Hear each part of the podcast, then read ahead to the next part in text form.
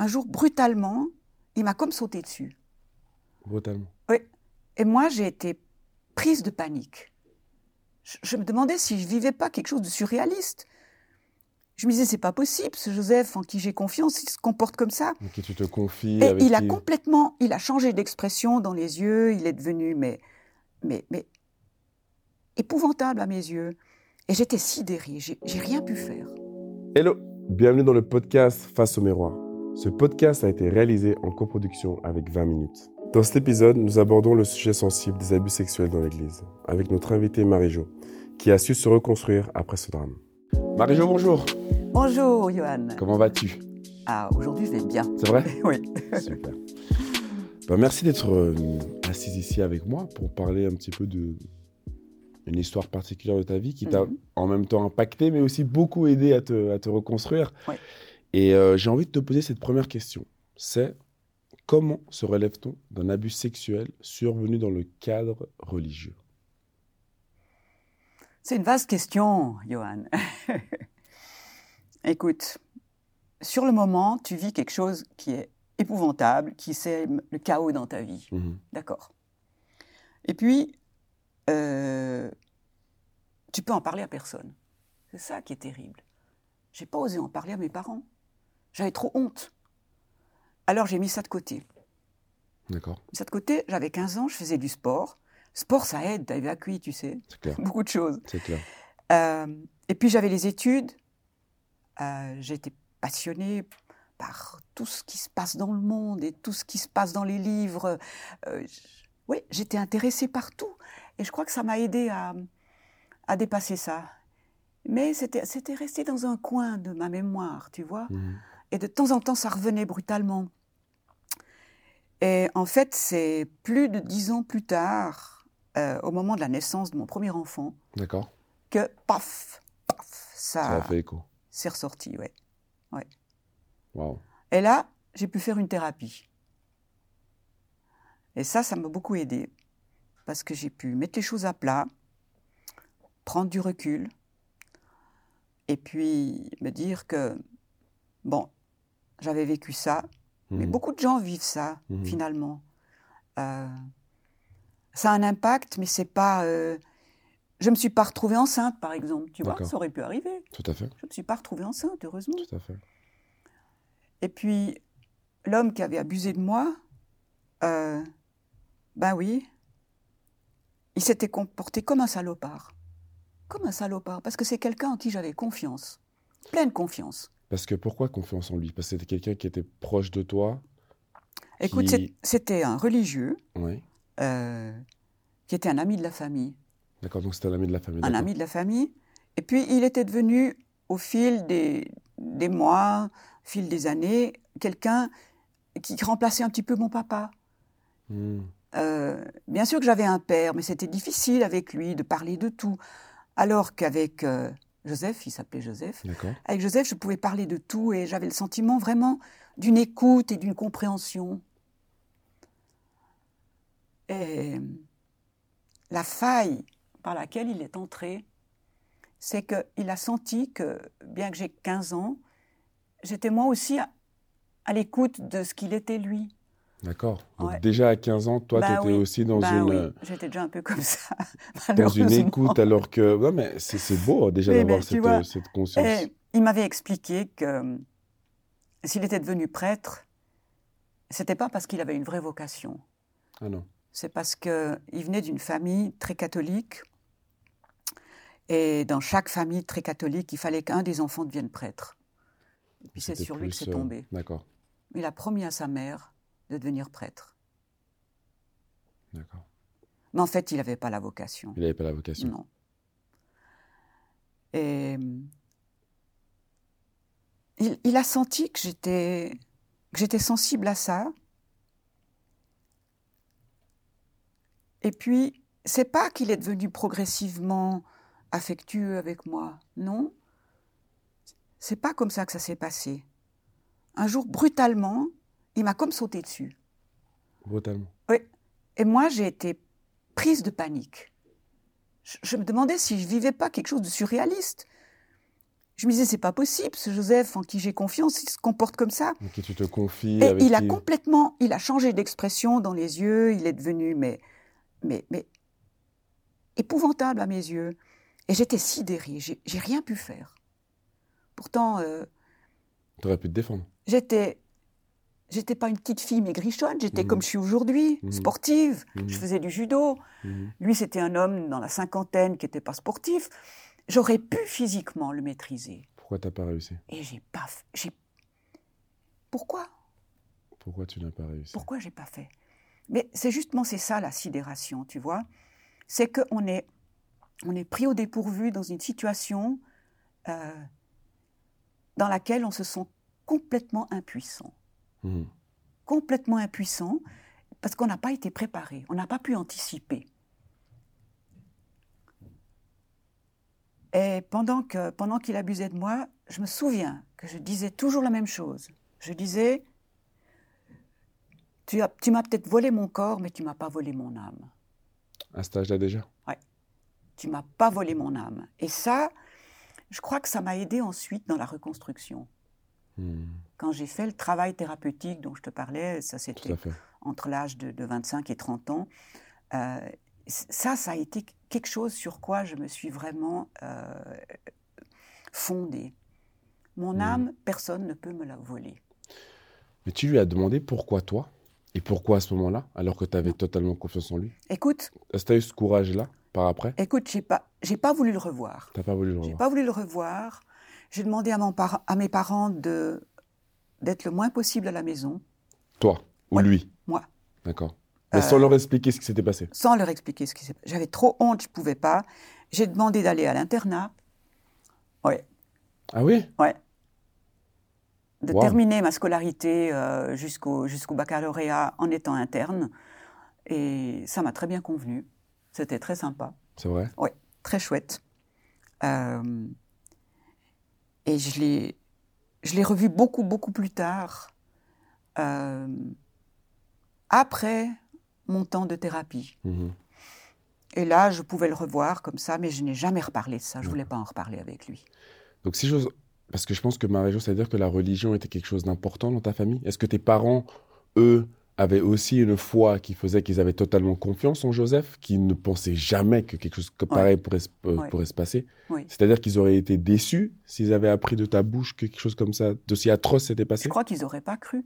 Ils n'auraient pas cru, carrément. Hein. Non. Et on dit, mais elle, elle raconte des blagues, là. C'est pas possible. C'est tout simplement pas, pas possible. possible.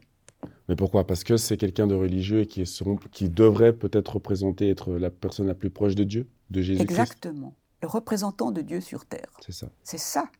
Et dans toutes les situations d'abus que, que je rencontre, dans le travail que je fais aujourd'hui, dans l'association, le groupe SAPEC, oui.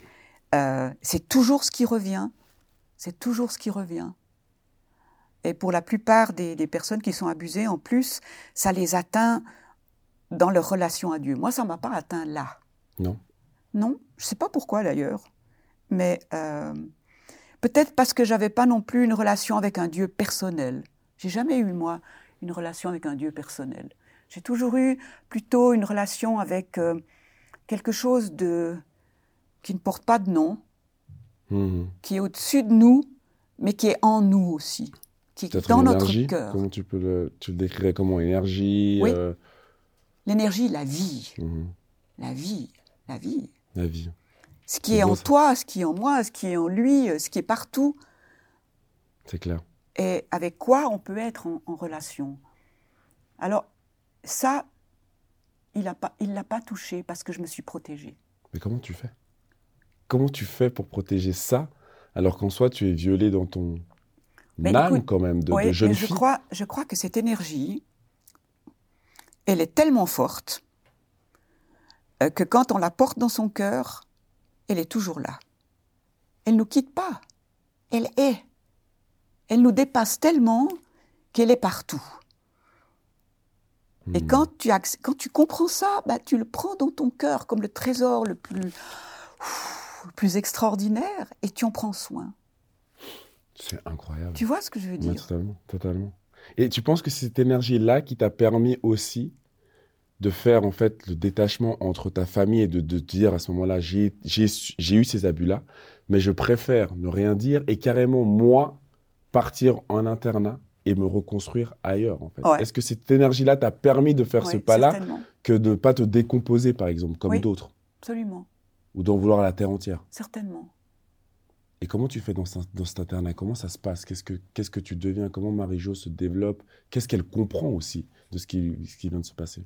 Mais écoute, j'avais mis ça de côté, comme je l'ai dit j'avais tout à l'heure. J'avais carrément réussi oui. à mettre ça de côté. Mettre de côté, mis de côté. Et puis, euh, je me suis beaucoup investie dans les études. J'étais passionnée par la philosophie, par euh, la littérature. J'ai eu la chance d'avoir des profs vraiment intéressants. Euh, j'ai pu faire du sport aussi. Et puis, j'avais ma chambre où personne venait euh, pour, pour abuser de moi. Tu sais, une fois qu'on a été abusé, on est... Craintif, hein, hein mmh. On, craint, on a besoin de protéger sa sphère privée. Et là, j'étais en, en sécurité. Et est-ce que tu penses qu'on aurait pu déceler ou voir une faille chez toi, dans ton comportement, ou quand on te regardait? Est-ce que c'est quelque chose qu'on pouvait sentir? Moi, ou... Je ne crois pas. Je crois que, que je me suis blindée. Tu étais blindée? Ouais, hein. J'avais un bouclier. C'est vrai? Oui, on n'aurait jamais plutôt... pu penser. Hein. Non, j'étais plutôt quelqu'un de, je pense, euh, un peu distant, comme ça. Euh, je ne supportais pas qu'on m'approche trop. Euh, j'avais vraiment besoin de me sentir libre. Mmh. D'ailleurs, ce sentiment de liberté, c'était quelque chose de... Et c'est encore aujourd'hui euh, quelque chose d'extrêmement important pour moi. D'accord. Ouais. D'accord. Se sentir libre. C'est ce qui ne veut pas dire qu'on fait n'importe quoi, non. non. Mais se sentir dans un espace de, de liberté. C'est beau, ça. Ouais. C'est beau. Donc, c'est au moment où tu as ton premier enfant que tu disais, que tu as dit que, que cet impact avait de nouveau fait surface. Oui. Alors, je ne peux pas expliquer Pour, pourquoi, expliquer mais pourquoi je, crois que c'est le, je crois que c'est l'accouchement. Tu sais, l'accouchement, c'est un, c'est un événement extraordinaire dans une vie.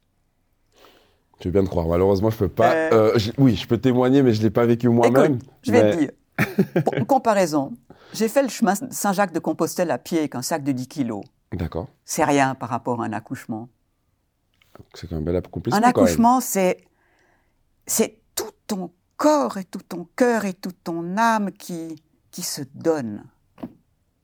C'est, un, c'est extraordinaire. De dire, tu portes un bébé dans ton ventre et tu le mets au monde. Tu lui donnes la liberté d'être. Ça, c'est ouf, wow. quelque chose d'extraordinaire. Wow. Alors, c'est peut-être complètement à l'opposé de l'abus. Mmh. Mais je ne sais pas, je ne peux pas expliquer, mais peut-être que ça forme, ça, ça, ça provoque un... Un tsunami. Ouais, ouais Une... tout à fait. Tout à fait. C'est tellement fort. Mais c'est à ce moment-là précis que quand tu accouches ou ça prend quelques non, non, jours. Non, non, non, ça prend, ça a pris quelques jours. D'accord. Et tu vois, moi j'ai très très bien vécu mon accouchement parce que euh, celui qui était mon mari était à côté de moi. Mmh. Il a, il m'a aidée, il m'a, il m'a soutenue. Il était, c'était merveilleux comme il était là. Des fois, j'ai eu l'impression qu'il a eu plus mal que moi, tellement il prenait la douleur sur lui. Tu vois ce que je veux dire? Oui, tout à fait. Et... Tout à fait. Je ne sais pas. C'est, c'est... D'ailleurs, je dis toujours aux gens, euh, mettre au monde un enfant, c'est la plus belle expérience. Tu sais, l'accouchement sans douleur n'existait pas. Il n'y avait pas les, les ouais, péridurales. Je pense que c'était un peu différent à l'époque. Ça n'a hein. pas été tout seul chez ouais, moi. Pense... Mais euh, bah, j'avais un gros bébé. Hein. Ah oui, en plus? Oui, en plus. Wow. Mais écoute, c'est... Même encore maintenant, quand je me souviens de cette expérience, je me dis, mais c'est... Ah, waouh! C'est extraordinaire. C'est beau. Mais est-ce que c'était... Donc, même les relations avec les hommes n'a pas, n'a pas été un problème pendant ce laps de temps-là? Avant de rencontrer ton mari, par exemple? Ben est-ce si, que bien sûr, bien sûr, bien l'impact sûr. L'impact de cet abus? Ben oui, bien sûr, parce que... De... Joseph, c'était à la fois, d'abord, un confident, un ami, et tout à coup, un salopard. Alors, c'est difficile de faire confiance après aux hommes. Mmh. Mais je dois dire que celui qui a été mon mari, il est décédé maintenant, hein, euh, c'est, c'est, ben c'était quelqu'un de bien. Tu avais trouvé ouais, l'énergie... Je lui avais raconté mon la... histoire. Tu l'as raconté ? Oui, ouais, il était au courant. Et euh, il, il m'a accepté tel que j'étais, et il a été patient. Voilà. Wow. Ouais. Est-ce que tu as pu en parler à tes parents à un moment donné quand même ou pas ? Écoute, mes parents sont décédés très peu de temps après. Très peu de temps après. J'ai pas eu le temps. Euh... Bah, si c'était aujourd'hui, s'ils étaient encore là, je leur en parlerais évidemment. Mmh. Mmh. Ouais. Donc, tu n'as pas eu le temps de pouvoir euh, évoquer Joseph. Ouais. D'accord. Donc, t'es ton enfant, ton premier enfant, cette, euh, on va dire cet impact qui revient. Et donc, comment tu fais pour justement assoupir de nouveau et te reprendre et recanaliser ton énergie qui t'avait justement jusqu'à présent portée et aider à justement faire abstraction à, cette, à cet alors, événement-là? Oui, alors j'ai eu une passe difficile après l'accouchement. Avec le recul, je me dis, j'ai un petit peu fait une dépression quand même postpartum. D'accord. Mais euh, cette énergie dont on parlait tout à l'heure, mmh. c'est quelque chose que j'ai toujours eu, tu sais. C'est beau ça. Alors elle est revenue. Elle est revenue tout simplement et elle m'a portée. Et puis le, le chemin thérapeutique que j'ai pu faire à partir de ce moment-là, euh, le fait que j'avais aussi une, une profession qui me, qui me passionnait. Euh, j'étais assistante sociale. D'accord. Alors tu vois, j'ai très vite repris le travail et ça m'a aidée aussi à donner le tour. Et ton chemin thérapeutique que tu as pris, c'était quoi exactement ? Ben, c'était des entretiens avec un, avec un psychothérapeute, euh, psychiatre d'ailleurs. Euh, alors j'ai fait une étape avec lui, ensuite avec d'autres. Et puis dans le cadre de ma profession, je faisais aussi des formations continues mmh. parce que je travaillais dans le secteur de la protection de l'enfance et de la jeunesse, tu vois. C'était vraiment Donc, le c'était même... C'était vraiment quelque euh, chose ouais. d'aider, toujours ouais, être ouais. dans l'aide. Mmh, ouais. Et euh, voilà. Tout ça mis ensemble m'a, m'a aidée à, à la fois à... à mettre les choses à leur place, à, à prendre de la distance. Mais comment tu l'expliques ça ? Est-ce que tu penses que c'était devenu une devise pour toi, d'aider justement les gens après ? Ah, ça a toujours été une devise pour moi. Toujours. Mais écoute, même quand j'avais quatorze ans, euh, je, je me faisais mon argent de poche en allant aider des vieilles dames à faire des commissions, à, wow. à faire des petites choses... Euh, euh, Je crois que c'est peut-être une chose que, que mes parents m'ont appris, euh, c'est à être attentif à ce qui se passe autour de soi. Alors même à quatorze ans, tu avais déjà ce, ce ouais. recul et cette compréhension ? Ben oui, je sais pas, comme ça. Mais alors, c'est là où je me demande comment tu, comment tu as fait pour te dire que si toi à quatorze ans tu penses comme ça, que d'aider les gens plus âgés, euh, d'être dans la bienveillance, et que Joseph, lui, étant plus vieux que toi, étant une personne de Dieu, puisse, en fait, abuser de toi. Ouais, en fait, bah c'est pour ça que quand je parle de lui, je dis que là, il a été un salopard. Ouais. Mais tu n'as jamais eu, après, encore en plus, de, de, la, de la rancœur envers lui ? Ou quand même ? Est-ce que tu es quand même... Bah, j'étais dans la colère, après. Heureusement. D'accord. Heureusement. Dans la colère. Je me dis, mais quand même, euh, se comporter comme ça... Mais... Tu sais, il y, y a des questions que je ne me suis pas posées. Comme par exemple, je ne me suis pas posé une question importante que je me poserai aujourd'hui. Mmh. Euh, est-ce qu'il a fait avec, est-ce qu'il ne fait pas ça avec d'autres ? Est-ce qu'il ne risque pas de recommencer avec d'autres ? C'est une très bonne eh ben, question. Ça, malheureusement, c'est une question que je ne me suis pas posée à l'époque. Euh, et je m'en veux. Ça, je m'en veux encore aujourd'hui. Parce que c'est je vrai. me dis qu'il a, peut-être fait, il a probablement, ou je ne sais pas, peut-être fait la même chose avec d'autres. Et si je l'avais dénoncé, euh, ça ne serait peut-être pas passé. Mais Mais on ne t'aurait peut-être on, pas cru. À l'époque, on ne dénonçait pas. Déjà, on ne dénonçait pas, puis en plus, on ne t'aurait peut-être même pas cru. Peut-être, oui. Mais ouais. ça, ça a beaucoup changé aujourd'hui, ça, tu vrai. vois. C'est clair. Quand aujourd'hui, une personne vit ça, euh, elle a le réflexe. Déjà, elle peut en parler à ses parents, parce qu'elle sait qu'elle va probablement être crue quand même. Et puis, euh, avec ses parents, elle ira à la police et elle dénoncera. Mmh. Et c'est ça qu'il faut faire, et c'est ça qui est important, parce que même si après c'est la parole de l'un contre la parole de l'autre, et que, et que l'autre n'est pas condamné, ça arrive souvent, hein, au moins tu as fait ton devoir, tu as fait ce qu'il fallait, et puis s'il récidive, et puis s'il y a une nouvelle plainte, alors le juge dira « Ah, tiens ». C'est sûr, voilà. c'est sûr, ouais. c'est sûr. Donc assistante sociale, et ta reconstruction donc, se fait à travers les autres ? Ou quand même, oui. d'abord à travers les toi deux. Les deux. Écoute, les deux. Euh, et puis là, je, je disais tout à l'heure, on a la chance quand on fait ce métier d'avoir des formations continues. Mmh. Euh, en parallèle, tu peux encore faire des, des bouts de chemin thérapeutique, c'est ce que j'ai fait moi. Tout à fait. Et petit à petit, ça t'aide à grandir.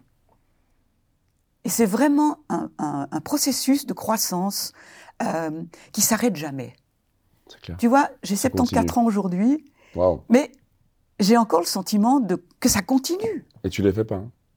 Honnêtement, hein? Tu ne les fais pas. Oh, bah écoute, euh, quand même. Non, moi, je trouve pas. Honnêtement... Ouais. Euh, mais non, tu non. sais, euh, j'ai arrêté de travailler à soixante-deux ans. Parce qu'à partir de soixante ans, j'ai trouvé que ça devenait pénible. Et ce qui devenait pénible, c'est que euh, ce qui avait changé dans mon métier, c'est qu'on nous demandait de plus en plus de paperasse. D'accord. De plus en plus de paperasse. Et puis, euh, il y avait de plus en plus d'exigences de faire le travail vite. Mmh. Et moi qui travaillais dans le secteur de, la, de l'aide aux familles, qui était dans la souffrance, qui était souvent dans la maltraitance, euh, pour moi, ça ne devait pas aller vite. Ça devait prendre le temps. Temps, le temps qu'il fallait. Tu vois ? Tout à fait. Et alors, j'ai, moi, j'ai pris une retraite anticipée à ce moment-là, parce que j'avais un autre projet. J'avais un autre projet parce que j'ai toujours fait aussi de la musique. C'est vrai ? Ouais. Et puis, à ce moment-là, je me suis dit, maintenant, je vais réaliser un rêve. Et mon rêve, c'était de créer un concert, spectacle de chansons françaises sur la période des années trente à cinquante, mille neuf cent trente à mille neuf cent cinquante. Avant la guerre, mmh. avec les années folles, mmh. la guerre, et après, D'accord. quand à la libération. D'accord. Et puis je me suis entourée de, de quatre musiciens géniaux, et on a monté un spectacle. on a monté un spectacle que j'ai donné en Suisse romande à plusieurs endroits, et puis on a enregistré un C D, voilà. Donc tu es une vraie artiste en fait, Marie-Jo. Ben un petit peu. Alors, wow. si tu veux, euh, ça, ça m'a beaucoup aidée à prendre ma retraite, et puis en même temps, au moment où j'ai pris ma retraite, j'ai entendu... à la radio, un mec qui faisait un témoignage. Il avait été abusé sexuellement quand il était jeune par un prêtre et il cherchait d'autres gens qui avaient vécu la même chose pour qu'on puisse ensemble se battre pour que ça n'arrive plus.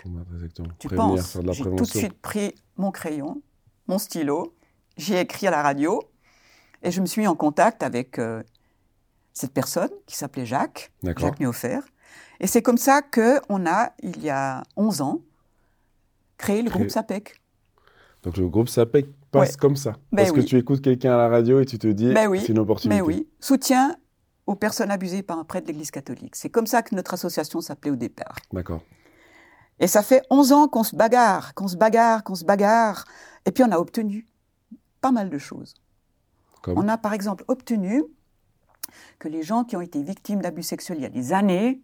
et pour lesquels les cas sont prescrits, puissent s'adresser à une commission neutre et indépendante et obtenir une réparation de l'Église. Ah, carrément. Oui. Ouais. Et alors, on a contacté des parlementaires à Berne, on a contacté des, des hauts prélats de l'Église catholique qu'on sentait quand même un peu ouverts, mmh. et on s'est réunis autour d'une table au Palais fédéral, à Berne, et on a mis en place un accord entre notre association et l'Église pour créer cette commission neutre et indépendante wow. qui indemnise les victimes aujourd'hui. Ce que les Français sont en train d'essayer de, de faire, faire en France. Mm-hmm. Mais tu vois, nous, petites Suisses, hein, vous avez pris les devants déjà. Vous avez nous, on est pragmatiques en Suisse. Hein. On fait pas des, on sait pas faire des beaux discours comme les Français, mais on est pragmatique et on réalise les trucs dans le concret. Et vous Donc, êtes combien dans votre association ? On n'est pas nombreux, on est une soixantaine. Soixantaine. Et on est tous soit des personnes victimes, soit des amis, soit des parents, soit des proches de personnes victimes. Parce que tu sais, quand une personne est victime d'abus, mmh. c'est ses frères, ses sœurs, ses parents, ses cousins, ses cousines, c'est les amis, c'est tout un cercle qui est concerné. Tout à fait. Ouais, oui, tout à fait. Ouais. Et donc le rôle de cette, associa- de cette association, c'est d'aider ces gens abusés. Ouais. Oui. Mais donc, qu'est-ce que vous pouvez faire, par exemple ? Qu'est-ce que vous faites pour eux ? Bah, écoute, encore hier, j'ai reçu un téléphone d'une ouais. dame qui a été abusée quand elle était enfant. Euh, c'était il y a, il y a trente ans. Mm-hmm. Bah, écoute, je peux lui dire, bah, moi aussi, j'ai vécu ça. On peut en parler. Donc, il y a une, compr- une compassion bah, oui. et une compréhension. Écoute, c'est tout simplement une relation de pair à pair, une ouais. relation euh, d'amitié et de solidarité. Mais ça ne remplace pas, par exemple... Ça ne un... remplace pas une thérapie. Une thérapie. Pas du tout. D'accord. Pas du tout. Même si euh, certains, chez nous, sont des thérapeutes dans notre association, mais là, ils ne font pas de thérapie. Là, c'est un espace d'accueil, de solidarité, et puis on aide aussi les gens à faire les démarches. parce que c'est pas évident de faire les démarches pour, euh, par exemple, pour s'adresser à la SECAR, donc mmh. cette commission neutre et indépendante mmh. euh, qui écoute les victimes et qui, qui, qui amène l'Église à, à les indemniser. C'est pas évident de faire les démarches. C'est des démarches écrites souvent. Il euh, y a des gens qui n'ont pas l'habitude d'écrire, donc on les aide à, à faire tout ce processus. Et vous êtes basé où ? Chez moi. C'est vrai ? C'est-à-dire que l'adresse de l'association, c'est à mon domicile, d'accord, dans le canton de Vaud. Mais par contre, si maintenant je suis par exemple une personne abusée et euh, qui j'ai besoin de me confier, oui. euh, est-ce que je peux venir comme ça à cette adresse ou je dois appeler pour avoir une discussion bah, et écoute, un rendez-vous ? En principe, les gens ils téléphonent, téléphone, ou, quand même. Euh, ou, ils, ou ils envoient un email. Mmh. Euh, alors c'est clair qu'on peut se rencontrer soit, soit chez eux, soit dans un café, euh, n'importe où. Il euh, ben, y a des gens qui habitent loin. C'est vrai. Alors il y a d'autres personnes dans notre comité qui habitent d'autres régions, euh, en Valais, dans le canton de, de Neuchâtel. Euh, le président habite principalement Paris, d'accord, mais il vient aussi du côté de Bienne. Donc on est, on est un peu dispatchés un peu partout. Et puis alors il y a les visioconférences, quoi. Aussi, qui aide bah aujourd'hui. Oui, qui aide énormément. C'est clair. Oui, oui. Et les gens peuvent, app- les gens peuvent appeler de n'importe où. Ce n'est pas seulement des gens de la Suisse qui appellent. Bah oui. Vous avez aussi des gens de l'étranger. Oui. Alors, les gens qui appellent de l'étranger, euh, ils ne sont souvent pas au courant que dans leur pays, ben, y a tel, un tel qui fait tel travail ou tel autre. Puis nous, on est en lien. On est tous en lien. Ah, à l'échelle européenne en... et je dirais même à l'échelle mondiale. Grâce ah, wow. à une, une organisation internationale qui s'appelle E C A, qui réunit des gens du monde entier, d'Amérique latine, des États-Unis, d'Asie, d'Afrique euh, et d'Europe. Waouh. Ouais. Waouh, Marie-Jo. Et donc, quand tu prends du recul et tu regardes cette association, est-ce que tu as créé, est-ce que tu as traversé, c'est quoi ton, ton ressenti personnel ? Je suis fière. Beaucoup de fierté. Je suis fière et puis je suis heureuse parce que je me dis que euh, chaque fois qu'une personne n'est plus toute seule pour porter ça, euh, j'ai le sentiment d'en refaire quelque chose d'utile. Et puis, ça me fait du bien. Mmh. Ça me fait du bien en même temps, tu vois. C'est ouais. sûr, ouais. c'est sûr. Ouais. Et cette fibre artistique que t'as, tu l'as toujours eue dans la, dans la musique ou c'est, dé- ou ouais. c'est, c'est découvert ah non, mais j'ai toujours fait de la musique. T'as toujours fait de la musique ? Toujours fait de la musique, ouais. J'ai toujours chanté. Bon, mon premier instrument que j'ai, que j'ai eu, c'est la guitare, parce que c'est, le, c'est plus accessible, tu vois. T'as... T'as quinze ans, euh, tu, tu fais des, t'écris des chansons. Moi, j'écrivais des chansons aussi. D'accord. Bah, je m'accompagne à la guitare, quoi. Et tu chantes encore aujourd'hui ? Oui, oui, je chante encore aujourd'hui. Wow. Oui, oui. Donc, t'as l'association et la chanson. Oui, oui, oui. Et puis, euh, je, bon, je, je jouais de la guitare. Puis maintenant, je joue plutôt du piano. Euh, voilà. Mm-hmm. Ça me fait plaisir. Et est-ce que tu restes quand même toujours dans, dans la religion en soi, comme tu l'étais plus jeune ou plus... Est-ce que, par exemple, avec tes enfants, est-ce que c'est quelque chose que tu as aussi euh, inculpé ah, ou pas, la religion question, est-ce que c'est quelque chose dans lequel ouais, tu as pu discuter ? C'est une question intéressante que tu poses là, parce que euh, j'ai toujours été quelqu'un euh, de très religieux, mais pas dans le sens de participer à... Je suis pas pratiquante, comme on dit. D'accord. C'est-à-dire que je ne vais pas à la messe... Euh, tous les dimanches ou... Et je suis profondément anticléricale. D'accord. C'est-à-dire que le cléricalisme que le pape euh, oui. décrit aujourd'hui comme étant un poison, moi, j'y suis allergique depuis tout le temps. D'accord. Depuis tout le temps. D'accord. Euh, par contre, euh, je pense que la vie spirituelle est vraiment importante. Tout à fait. Alors, mes enfants ont été baptisés... Euh, mais eux n'ont pas baptisé leurs enfants.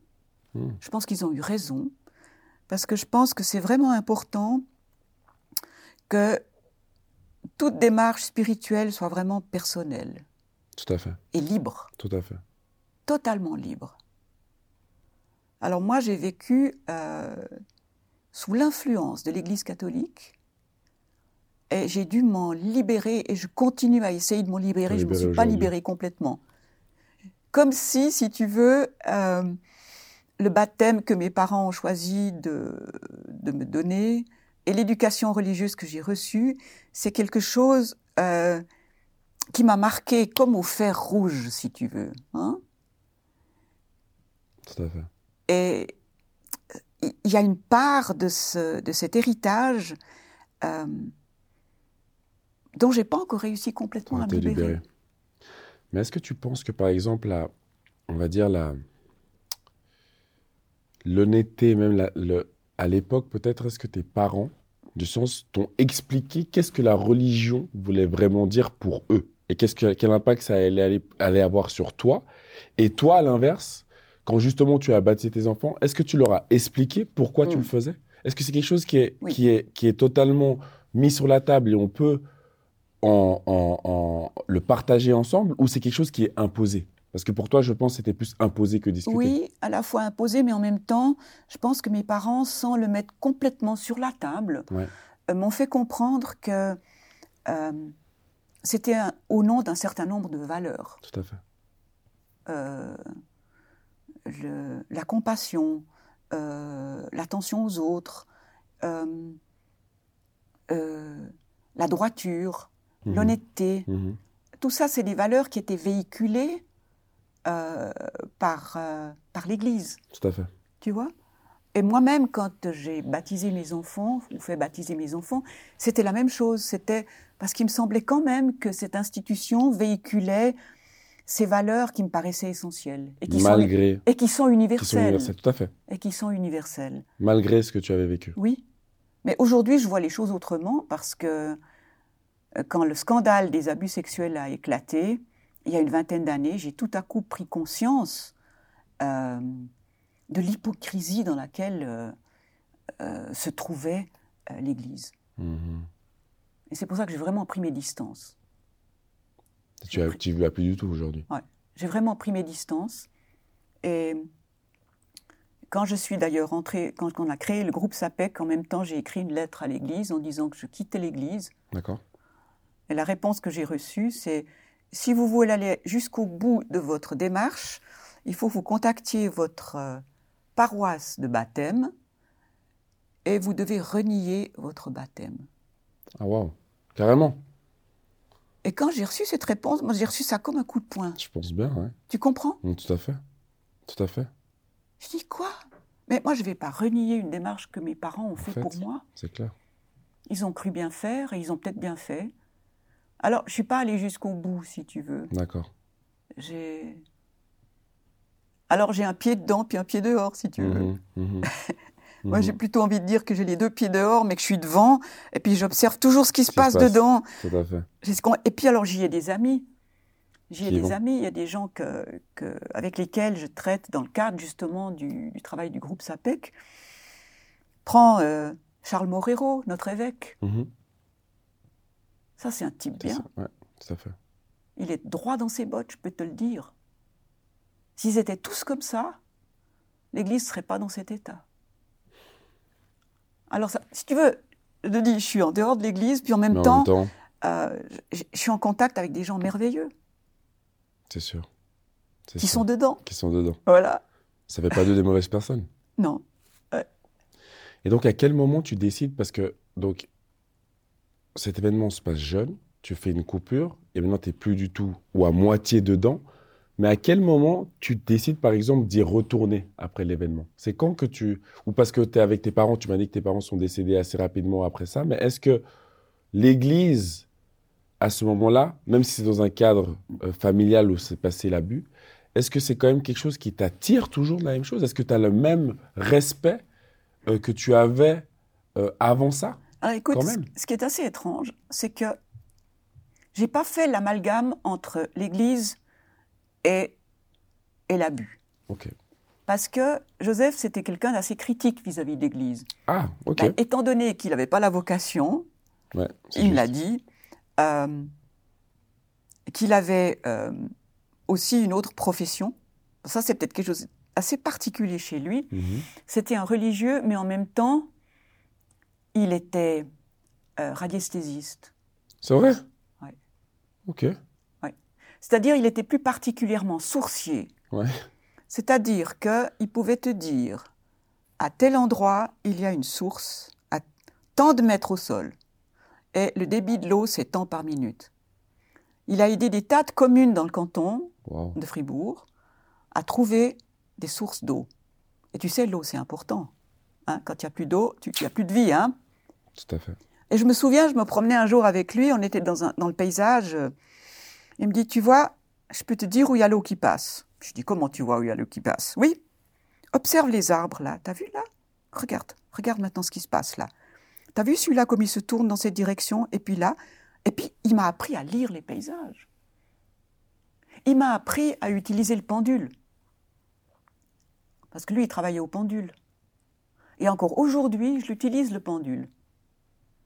Mmh. Je l'utilise surtout avec les aliments. Quand je sors du frigo, quelque chose qui a peut-être attendu un petit peu trop longtemps, euh, puis que ça paraît bon, j'utilise mon pendule. Et puis comme je l'ai calibré, comme ça si c'est bon, comme ça, ça si c'est, c'est pas, pas bon, bon, il me dit tout de suite ce qu'il en est. Wow. Eh oui. Donc tu vois, si tu veux, j'ai fait un petit, un petit détour là, pour te dire que pour moi, c'est, je ne faisais pas l'amalgame entre la personnalité de Joseph, ma et croyance... Mmh. Et l'Église. L'Église. Pour moi, c'était pas forcément la même chose. Ça, ça, ça allait pas ensemble, si tu veux, pas D'accord. forcément. Donc D'accord. j'ai pas, j'ai pas quitté l'Église à cause de, de Joseph. Non, c'est plus une. Euh, c'est, un c'est tout un travail de réflexion mm-hmm. euh, par rapport à l'Église, à l'institution, euh, par rapport surtout à toute cette dogmatique dans laquelle ils sont enfermés. Ils sont enfermés dans les dogmes, tu sais. Oui. Ils sont, ça leur est scotché contre. Ils s'en libèrent pas et Et c'est pour ça que c'est devenu une institution aussi oppressante. Parce qu'elle a confisqué l'Évangile, quelque part, hein, le, le, tout, tout ce beau côté de, de, de, de, je dirais, de la philosophie, pour en faire quelque chose qui est complètement euh, tout à fait. enfermé. Tout à fait. Ouais. Tu as deux enfants, tu m'as dit. Hein? Oui. Un garçon et une, une fille. Une fille et un garçon. Une fille et une garçon. D'abord une fille, ouais, ouais. Est-ce qu'à la fille, par exemple, tu lui expliques ce qui t'est arrivé ? Ou même aux deux, mais est-ce que parce que oui, c'est oui, une fille... Oui, oui, ils ont su. Non, c'est pas parce que c'était une fille. D'accord. Qu'elle a... Non, non. C'est pas quelque chose non. dans lequel tu te dis, il faut peut-être que je fasse plus attention avec ça parce que je les ai baptisés et peut-être qu'ils vont avoir cette attache avec l'Église aussi et peut-être se retrouver dans la même situation. Ouais, alors toi. Écoute, je peux te dire qu'ils ont tous les deux rejeté l'Église, mais c'est pas, c'est pas, c'est pas ça n'a rien à voir avec ça. C'est pas à cause non, de non. ça. D'accord. Non, non. D'accord. Non, non. Ok. Très bien. Très bien, Marie-Jo. Et puis, alors Marie-Jo, comment tu... Avec tout ça, cet impact dans ta vie, tout ce que tu as mené comme, euh, j'ai pas envie de dire comme bataille, parce que c'est des belles batailles ce que tu as bah fait. Oui, c'est des belles batailles. C'est vraiment euh, même incroyable. Comment tu vis la vie, toi, aujourd'hui? Et quel, tu l'as déjà un peu, euh, tu en as déjà dit un petit, un petit mot par rapport à ça, comment, quel impact a eu en fait, mais la globalité de tout cet événement sur toi aujourd'hui? C'est une grande question que tu me poses. Tu vois. Non, parce que tu as cette sagesse et je vois que tu peux y répondre. Tu, ouais, as, ouais, ouais. tu as un recul et une, ouais. une compréhension qui est, que, que j'adore. Mais fait. Écoute, j'ai un tel amour de la vie que je crois qu'il pourrait m'arriver n'importe quoi. Euh, j'aurais, je trouverais encore quelque chose de beau dans ce qui m'arrive. Je ne peux pas t'expliquer. Euh, la vie est un cadeau inestimable. Inestimable. Et j'estime que ce qui m'est arrivé, finalement, ce n'est pas si grave. Il y a des gens qui vivent des tragédies bien plus grandes. Mmh. Tu sais, je ne peux pas m'empêcher de penser à ces gens, à ces gens qui sont en masse aux frontières, oui. dans le froid, oui. qui n'ont plus rien à manger. Oui. Il y a des femmes qui accouchent là. C'est horrible ce qui se passe dans le monde. Alors moi, j'estime que je suis privilégiée ici, en Suisse. C'est clair. Et le matin, quand je me lève, euh, que j'ouvre la fenêtre, que je vois le paysage dehors, je me dis, oh, je respire de l'air pur, je suis en bonne santé, j'ai tout, j'ai tout, j'ai tout. Alors au moins, fais, fais-en quelque chose de bien, fais-en quelque chose de positif. Ouais. Si on a cette chance-là, et si on n'en fait rien, oh, quel dommage. C'est clair. Mais tu ne penses pas avoir de...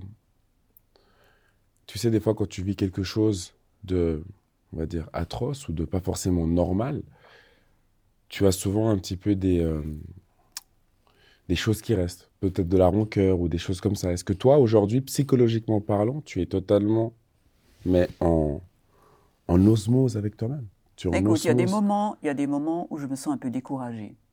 D'accord. C'est vrai. C'est normal. Bah oui. C'est normal. Mm-hmm.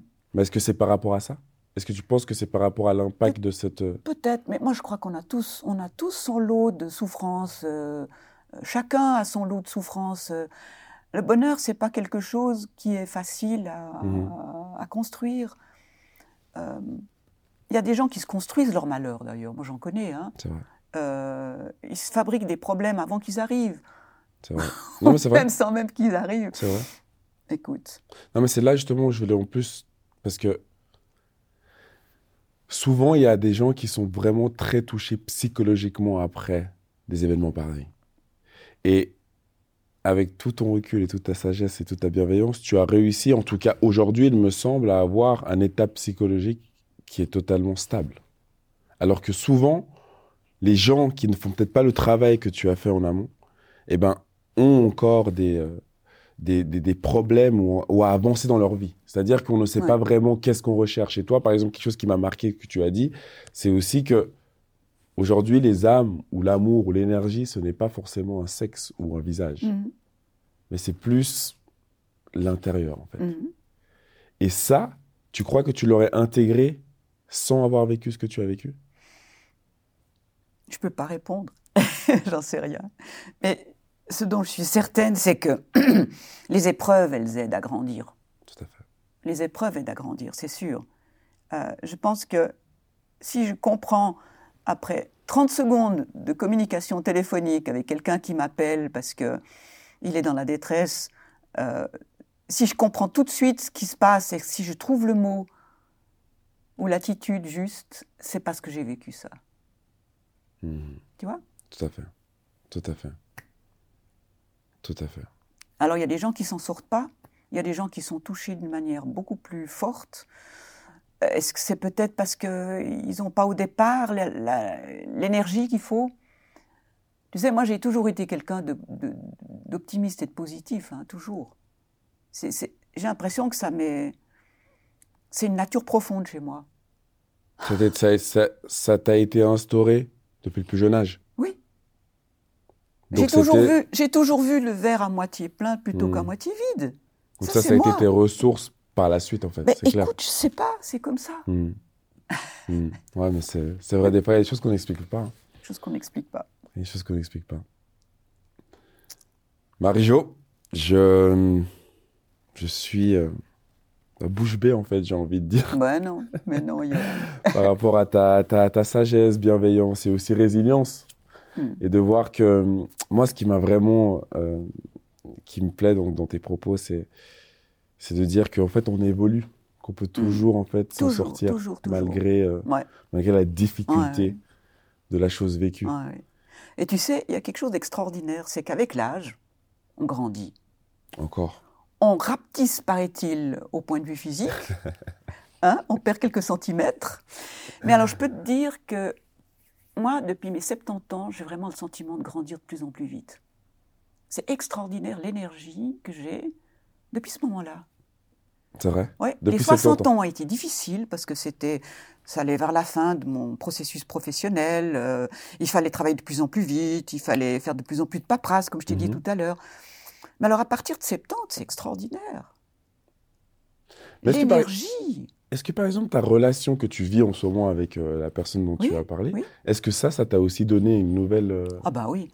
Bah oui. C'est vrai ? Bah oui, vivre, euh, vivre un bel amour, tu sais, c'est, c'est extraordinaire. Ça donne de la force, ça donne, ça donne du sens à la vie, ça... C'est clair. Ouais. En tout cas, t'as l'air heureuse. Merci beaucoup Marie-Jo pour ce témoignage. Oui, je t'en Merci. prie. Merci à toi Johan. C'était top. Merci.